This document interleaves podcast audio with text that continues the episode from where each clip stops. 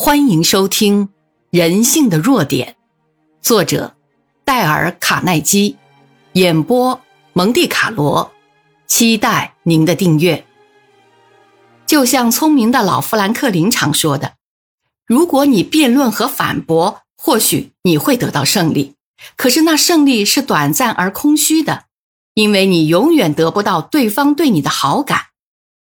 替自己这样想想，你想得到的是空虚而短暂的胜利，还是人们赋予你的好感呢？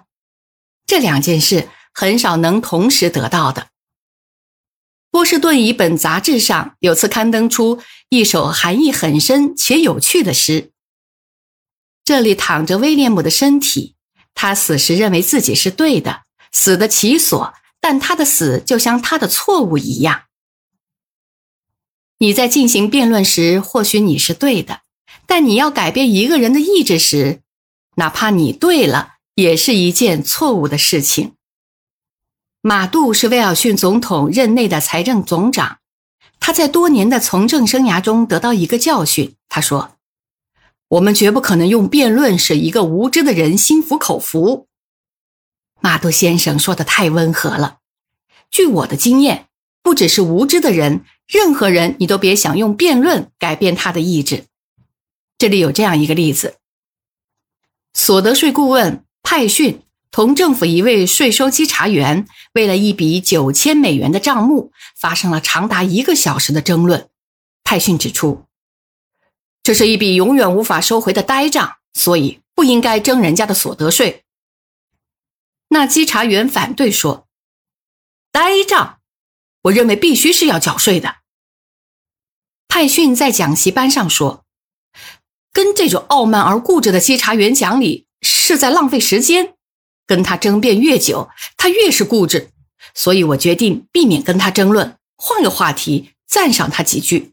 我这样说，这问题对你来说小事一桩，因为你处理过很多这一类的问题，而我虽然研究过税务，但都是从书上得来的知识，而你都是由实际经验中得来的，我跟你在一起使我获益不少。因为句句都是我的实在话，那稽查员在座椅上挺了挺腰，就开始谈他的工作经验，讲了一些他所发现的舞弊案件。他的语气渐渐平和下来，接着又说到他孩子身上。临走的时候，他对我说，回去后重新考虑这个问题，过几天给我答复。3天后，他又来见我，他说那笔税按照税目办理，决定不征了。这位稽查员显露出一种最常见到的人性的弱点，他需要的是一种显要感。派逊跟他争辩，他就伸展他该有的权威来获得他希求的显要感。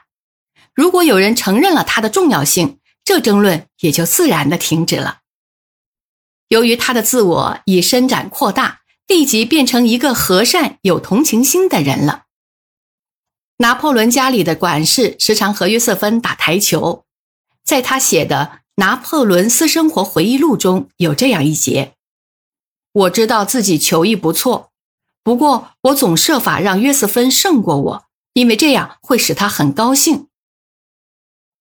我们要让顾客、爱人、丈夫或是妻子在细小的争论上胜过我们。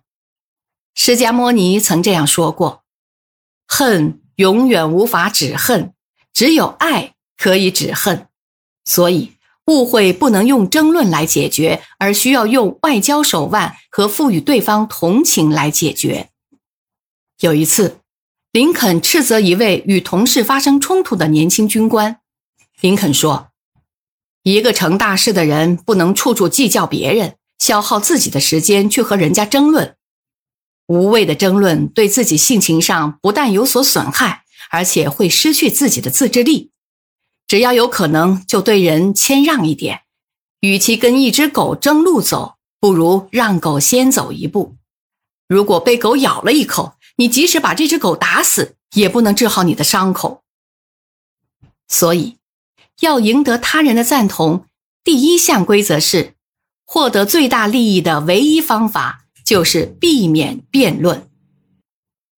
本集播讲完毕，感谢您的收听，欢迎订阅。